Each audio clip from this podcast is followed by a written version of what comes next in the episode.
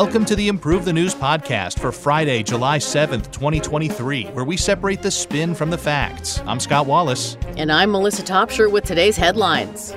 The CIA is accused of engaging in a clandestine war with Russia. A Trump aide pleads not guilty in a Florida classified documents case. The DOJ reveals more details related to the Mar a Lago search warrant. Biden voices support for Sweden's NATO membership. The Dow index plunges 500 points. The U.S. accuses Russia of harassing its drones in Syria. Hong Kong arrests five for allegedly aiding activists abroad. Canada says it will stop advertising with Meta. Nearly half of U.S. drinking water is found to contain potentially harmful chemicals. And a study suggests the brain boosting benefits of exercise are negated by a lack of sleep. In our first story, a report reveals the extent of the CIA's Ukraine involvement. Here are the facts as agreed upon by Jack Murphy and Newsweek.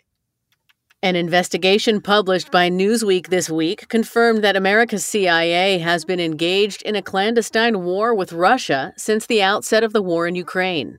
According to intelligence officials who spoke with the publication, the CIA has taken on an outsized role in the conflict, but is reportedly losing its grip. The report is not the first to provide evidence of the CIA's involvement in the war. Last December, an investigation by independent journalist Jack Murphy revealed that the CIA and an undisclosed NATO ally were allegedly together responsible for a number of acts of sabotage, including fires and explosions at warehouses, ammunition stores, and fuel depots, as well as train derailments inside of Russia. However, Newsweek's investigation sheds further light on the involvement of the CIA. One senior intelligence official said there is a clandestine war with clandestine rules underlying all of what is going on in Ukraine. The official added that outside its primary role of intelligence collector, the CIA took on a number of additional roles such as facilitating weapons shipments and coordinating with NATO allies, in addition to working to keep the war from spinning out of control. According to the report, the CIA's involvement in Ukraine began prior to the war, with the agency's director William Burns, a former U.S. ambassador to Russia, traveling to Moscow for talks with Kremlin officials in November of 2021. One official said the meeting was highly successful, adding that although war ultimately broke out, Russia and the U.S. agreed to abide by unwritten rules of intelligence cultivated between the countries over decades, with Moscow agreeing to limit its assault. Meanwhile, according to the report, Ukraine also unofficially agreed with the U.S. not to strike inside Russian territory, a pledge that has been increasingly ignored by Ukraine.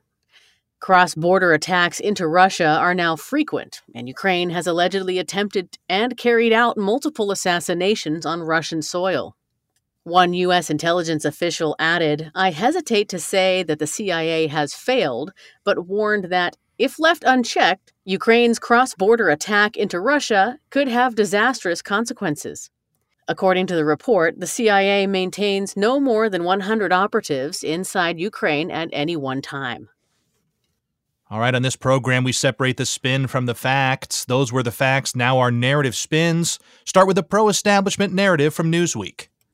The CIA is playing a very delicate and important role in Ukraine. Not only is it ensuring Ukraine remains armed and that NATO allies are all on the same page, but most importantly, it's keeping the war from spiraling out of control. Here's the establishment critical narrative from the Daily Caller. With Ukraine ignoring its deal with America not to strike inside Russian territory, the CIA has severely miscalculated. These attacks risk grave consequences by taking the conflict to a whole new level.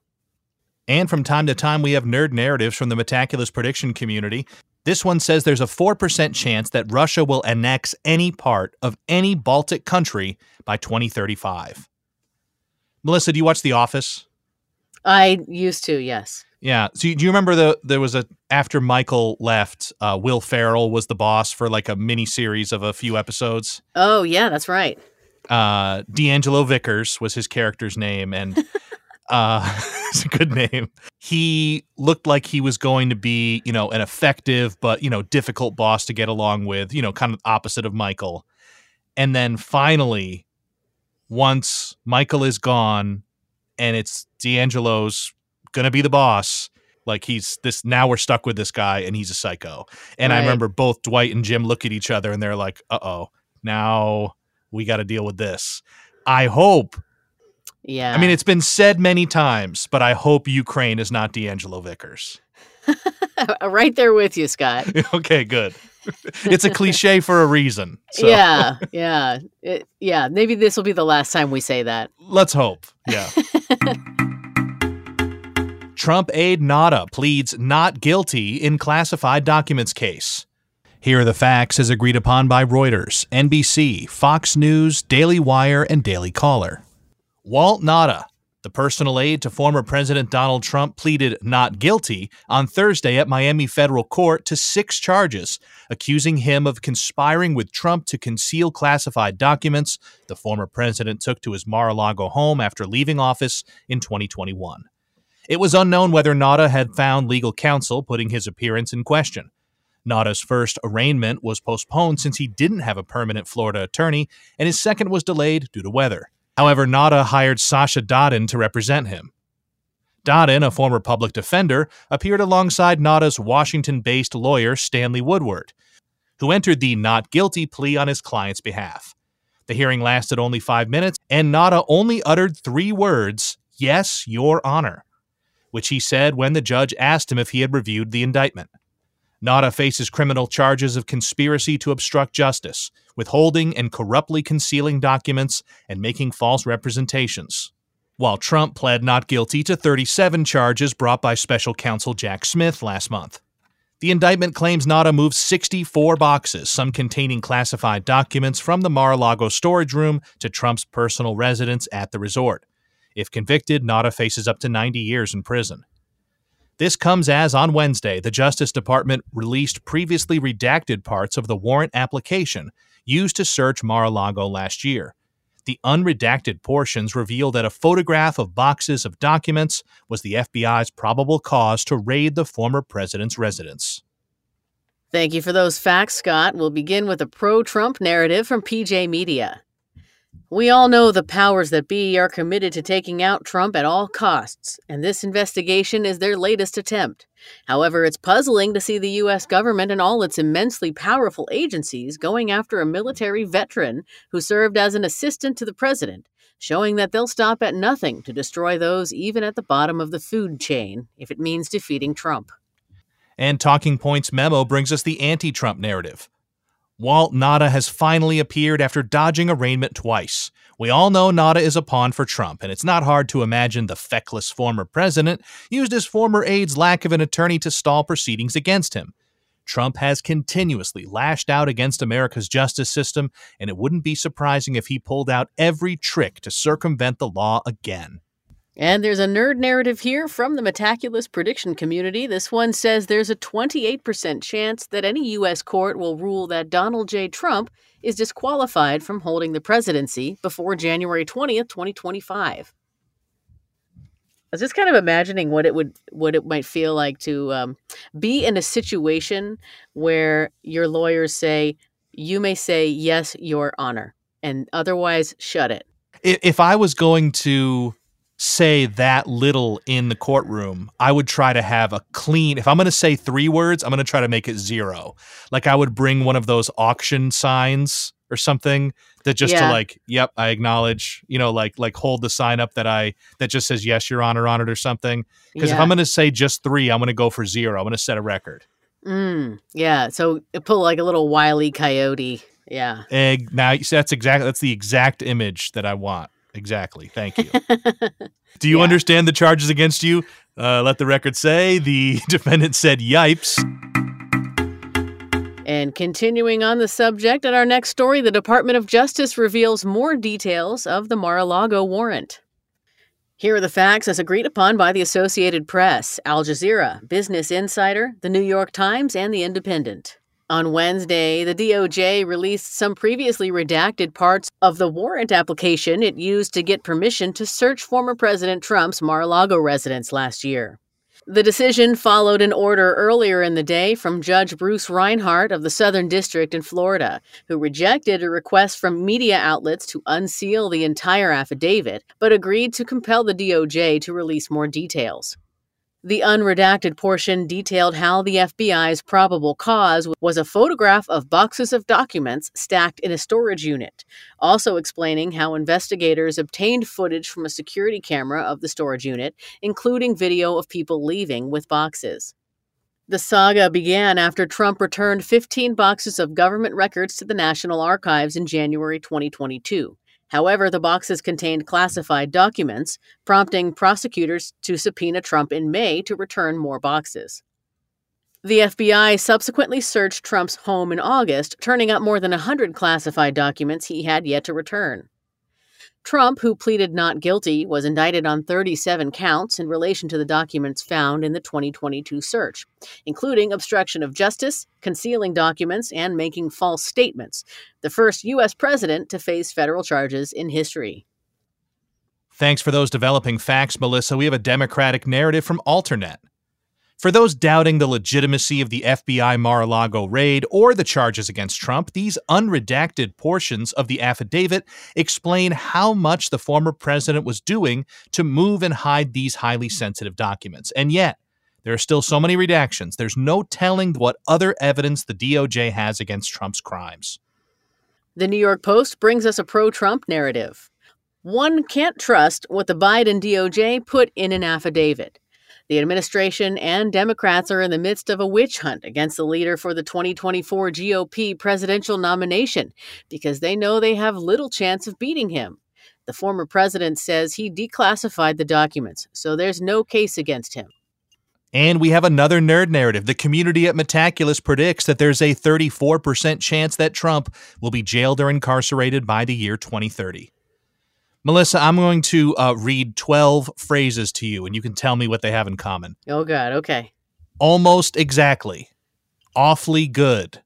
Deafening silence. Freezer burn. Living dead. Loyal opposition. Old news. Only choice. Open secret. Pretty ugly. Same difference and small crowd.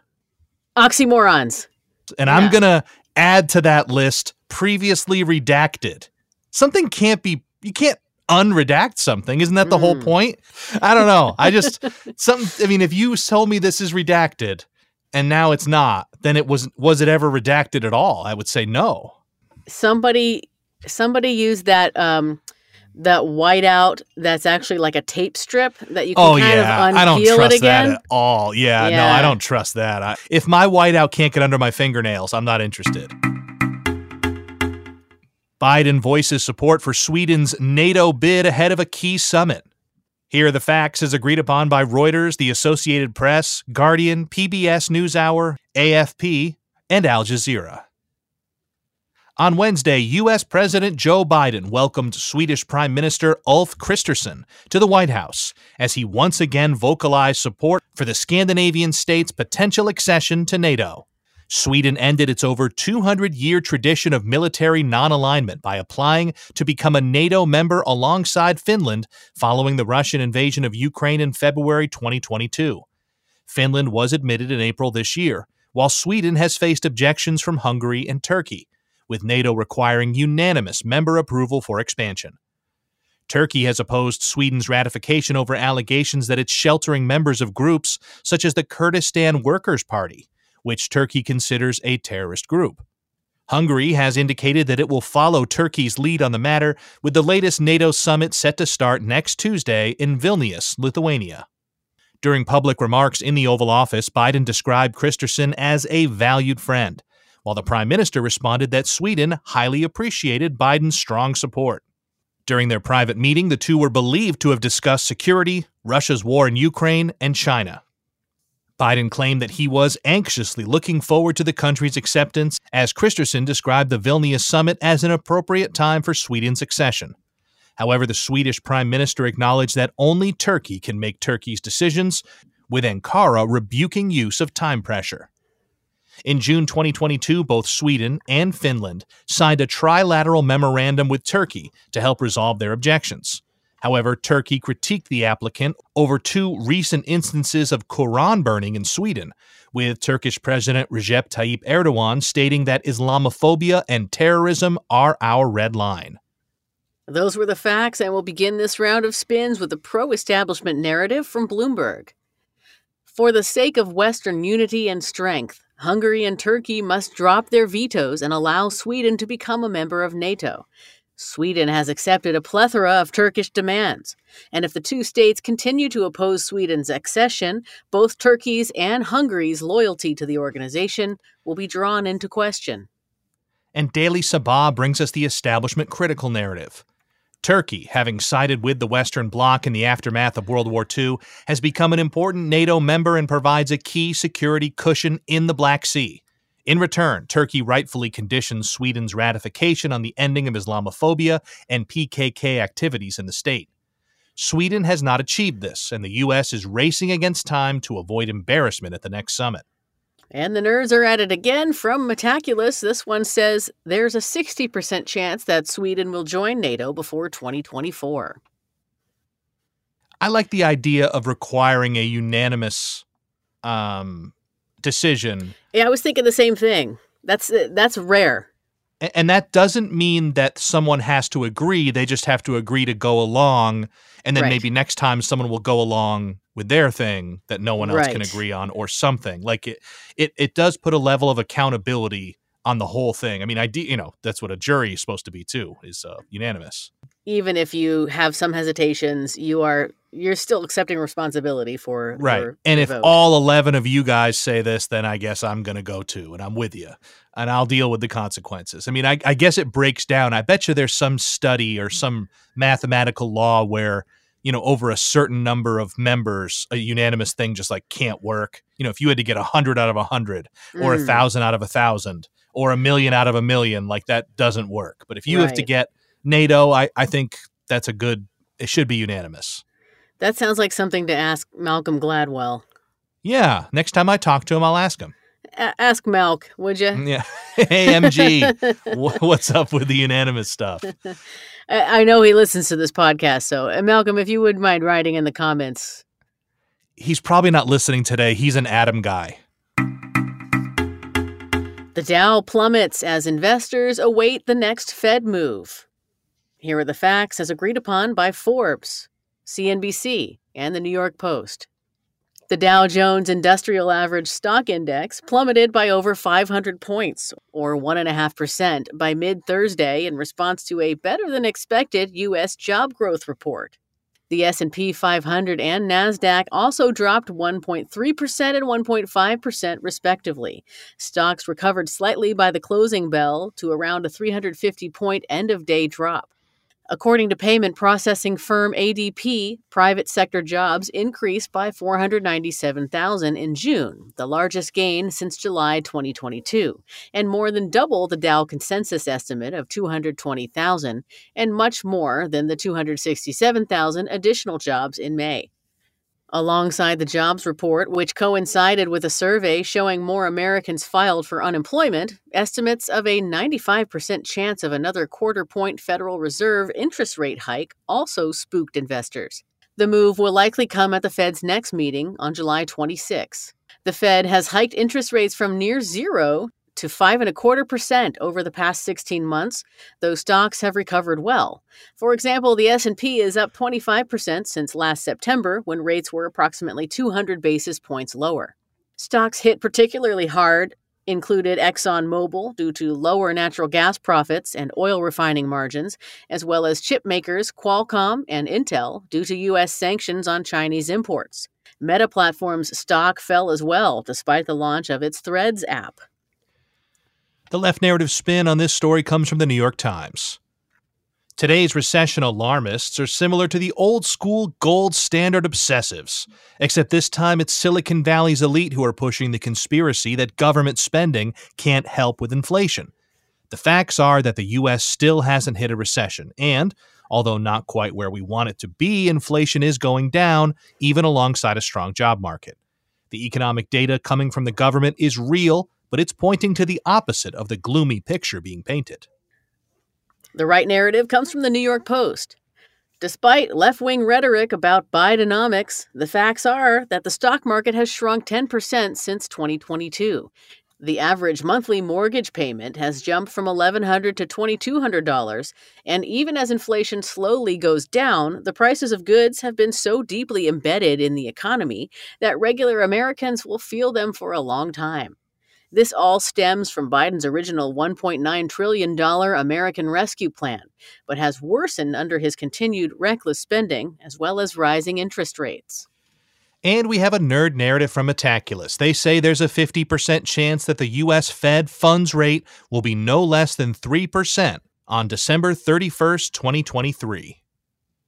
How are you and your family, Melissa, feeling this uh, economy. We're just kind of riding the the roller coaster of what's happening to the world without right. doing a whole lot of squirreling away. So, um, you know, we have an old house that we moved into during COVID and said, mm, you know, we kind of sniffed the air and said, mm, this house has two years before it needs repairs.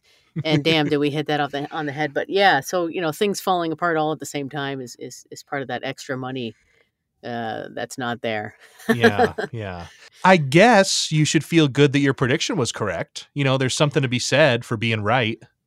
I guess, eh, but unless you don't do anything about it, then there's yeah. not really much yeah. much purpose yeah. As it. your house crumbles around you, you can tell yourself, "I told you so." I like to hold a grudge against myself, so I do like oh, just oh, yeah. stick that in the back of my head. Like when I when I mess this up, I'm going to rub it in my own face. I am going to stick it to me so hard. Yeah, I can't wait to put me in my place. The U.S. accuses Russia of harassing drones in Syria. Here are the facts as agreed upon by NBC News, The National, Al Arabiya, CNN, Al Jazeera, and The Guardian. The U.S. Air Force on Wednesday released video footage it says showed Russian fighter jets flying dangerously close to several unmanned U.S. drones over Syria, forcing them to fly evasive maneuvers. The Russian military aircraft were harassing three U.S. MQ 9 drones on an undisclosed mission against the Islamic State in Syria, according to Air Force Lieutenant General Alex Grynkewich, who condemned the Russian pilots' unsafe and unprofessional conduct. The footage showed Russian jets releasing several parachute flares in the drone's flight path, and a Russian pilot positioning his aircraft in front of an MQ 9 and turning on the afterburner, making it more difficult to control the drone. Grynkewich said the pilot's actions threaten the safety of U.S. and Russian forces, calling on the Russian military to cease this reckless behavior and adhere to the norms of conduct of a professional air force so we can resume our focus on the enduring defeat of ISIS. In a similar incident in March, Russian fighter jets forced down an Air Force MQ 9 drone over the Black Sea after intentionally and repeatedly dumping fuel on the aerial device. The jets eventually damaged the drone's propeller, according to the U.S. military. Washington maintains about 900 military personnel in northeastern Syria as part of a U.S. led anti IS coalition that is under increasing pressure, including from Iran backed forces opposed to the presence of Western troops in Iraq and Syria. Thank you for those facts. Business Insider brings us a pro establishment narrative. The increasingly hostile actions of Russian pilots indicate growing weakness in the Russian military, which is pulling units out of Syria to redirect them into the Ukraine war. Moscow wants to signal its advantageous position in Syria to Washington and prompt America to withdraw. However, the fact that the U.S. recently redeployed F 22 fighter jets to the Middle East shows that the West will not give in to Russian harassment tactics and will continue to lead the fight against terrorism and the establishment critical narrative is brought to us by Eurasian Times.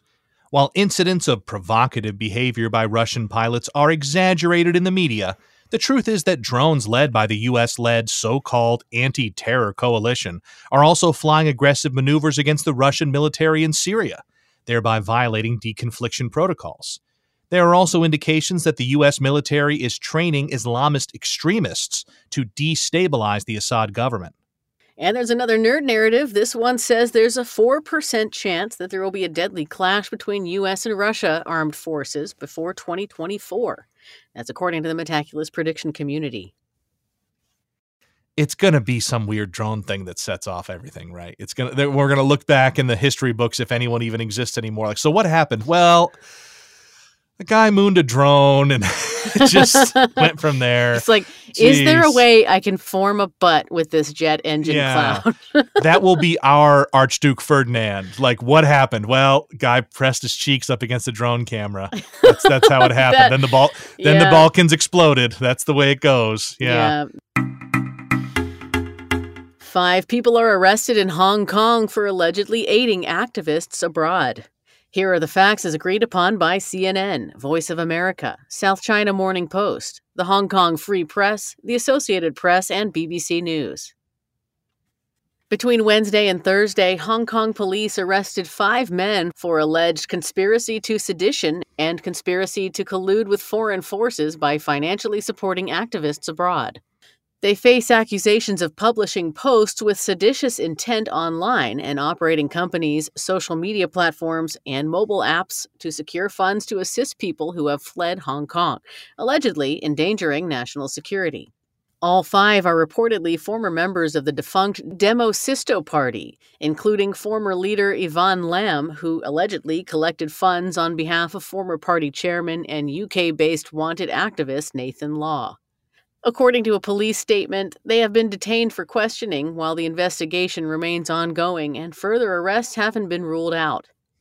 This comes as on Monday, Hong Kong police accused eight overseas activists, including Nathan Law, of violating the national security law and offered unprecedented rewards of 1 million Hong Kong dollars or 127,000 US dollars for information leading to their arrests.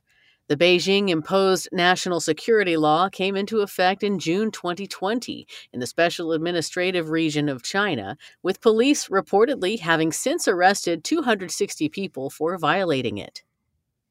All right, thanks for that rundown, Melissa. Global Times brings us the pro China narrative.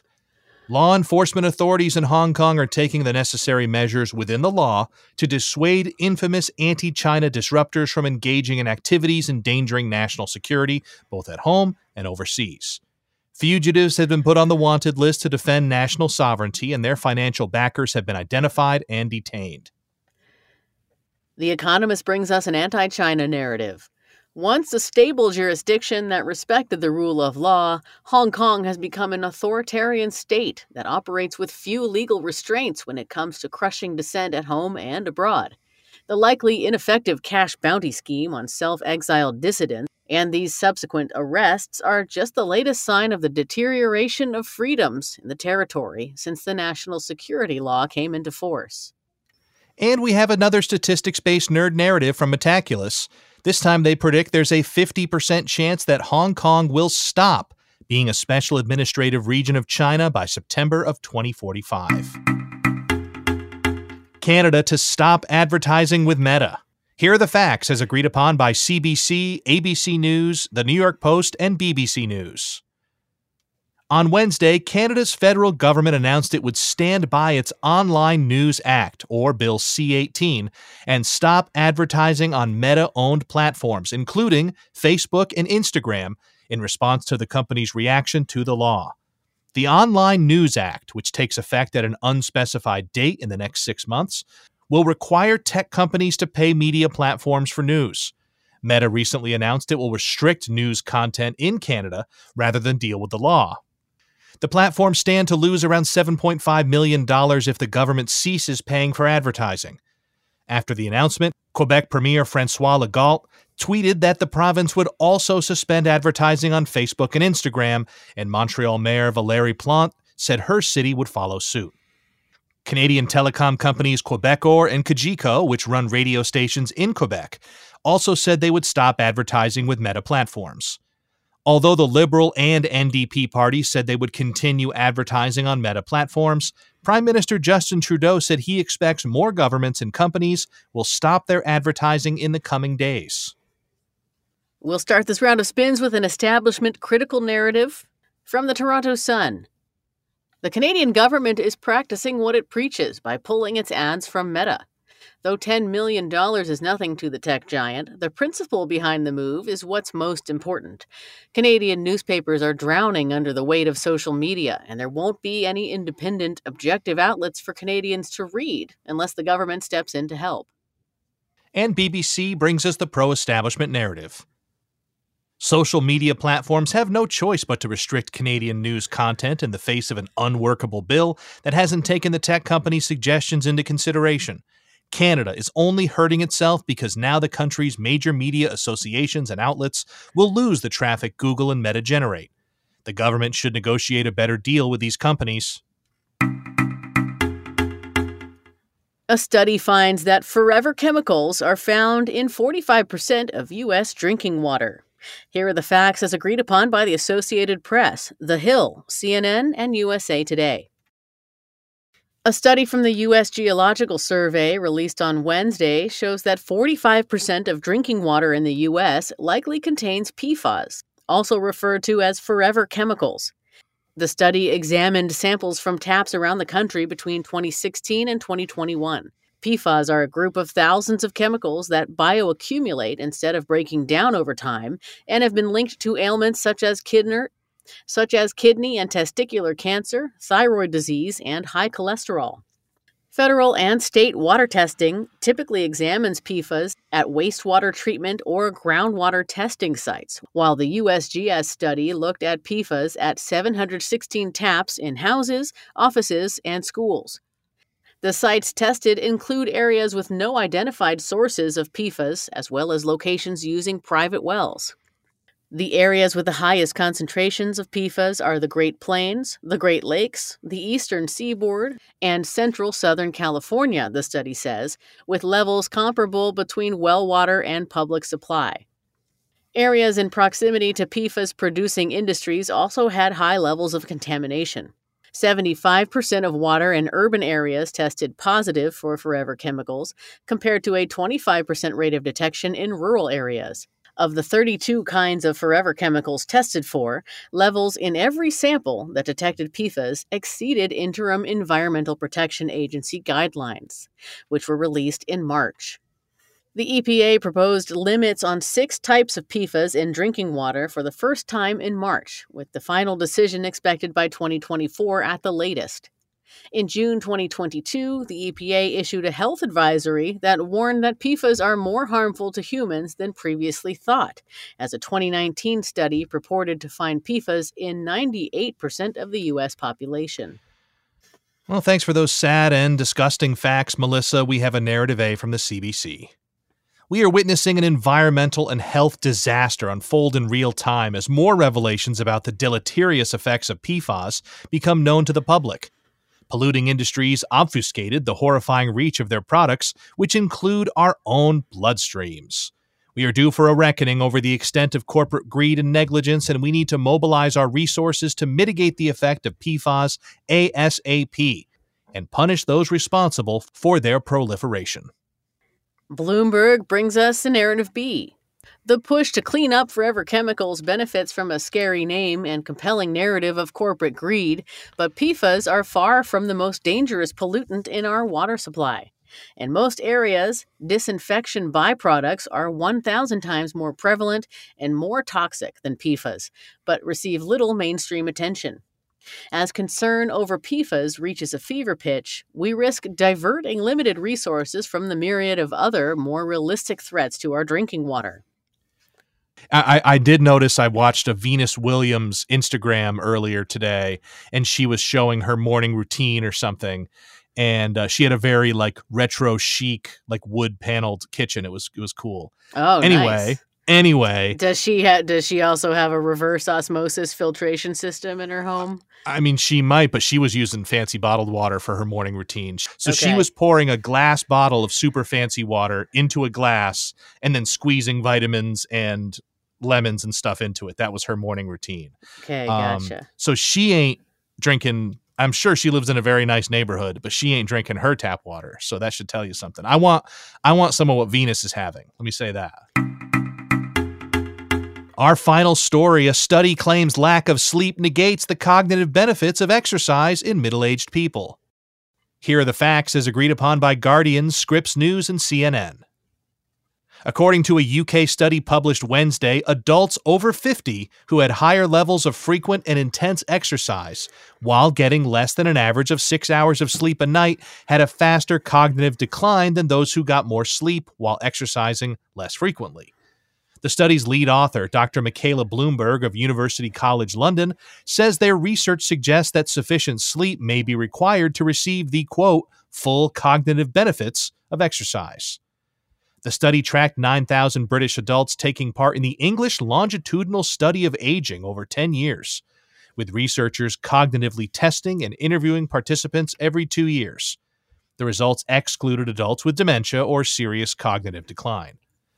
Dr. Bloomberg explained that previous studies on sleep, exercise, and cognitive function only focused on particular moments of time, while this new longitudinal research shows that exercise might not counter the long term effects of sleep deprivation, something she says researchers were surprised by. At the beginning of the study, those who exercised more had better cognitive function regardless of their sleep habits, while declines began in the physically active short sleepers by their 50s and 60s. For people aged 70 and over, exercise was found to benefit cognitive function regardless of sleep habits. Study co author Professor Andrew Steptoe highlighted the need to identify more factors that may contribute to cognitive decline beyond physical activity, noting that the sleep hygiene of patients should be taken into consideration. Thanks for that, Scott. We'll begin with a narrative A from The Guardian. This study helps reaffirm what we know about sleep and cognitive function, as this woefully neglected aspect of our health gets the attention that it deserves. Sleep is a vital restorative process that flushes out toxic proteins that accumulate in our brain throughout the day, a cleaning process that slows down as we age. Improving sleep quality in older adults could be a crucial piece of the puzzle when it comes to their cognitive health. And New Scientist takes us home with narrative B. While the plethora of studies surrounding cognitive decline and lifestyle seem promising, dementia is nonetheless an unpreventable condition, and media reporting on the matter may give people false hope about this frightening illness. Observational studies are less valuable than randomized trials, and an intractable chicken or the egg problem emerges when studying lifestyle and cognitive function. Do healthy habits reverse or prevent cognitive decline, or are people with cognitive decline less likely to have healthy habits? All right, you're my health professional. What's going on here? It it is true. I actually learned recently that our brain swells when we sleep, and they're talking about in that first narrative about this kind of toxic flushing at night, right? There's like a vasodilation, and uh, and your brain kind of like sweeps out all the crud mm. when you mm. sleep. So yeah, that's really important. And I also just thought that was really cool that our brain just swells and then goes back to normal in the morning. I wonder how long I'm, I'm not asking for an answer unless you have one how long does it take for your brain to go back to normal like is that why when we wake up at certain times like we just can't have it because our brain is in the middle of, of oh, swelling that's, that's a really good question you're, you're saying like each night as you know does the brain calm down at like yeah, 6 a.m or thing i guess coffee is a vaso restrictor. is a vasorestrictor, so that would get your brain back into order, I guess, in a in a violent way. right, right, as coffee tends to do. I could really go for some coffee.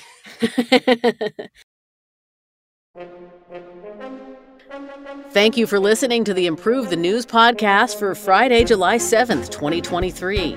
Each day, we use machine learning to read about 5,000 articles from about 100 newspapers and figure out which ones are about the same stories. For each major story, our editorial team then extracts both the key facts that all articles agree on and the key narratives where the articles differ. For more information on Improve the News, please visit our website, improvethenews.org.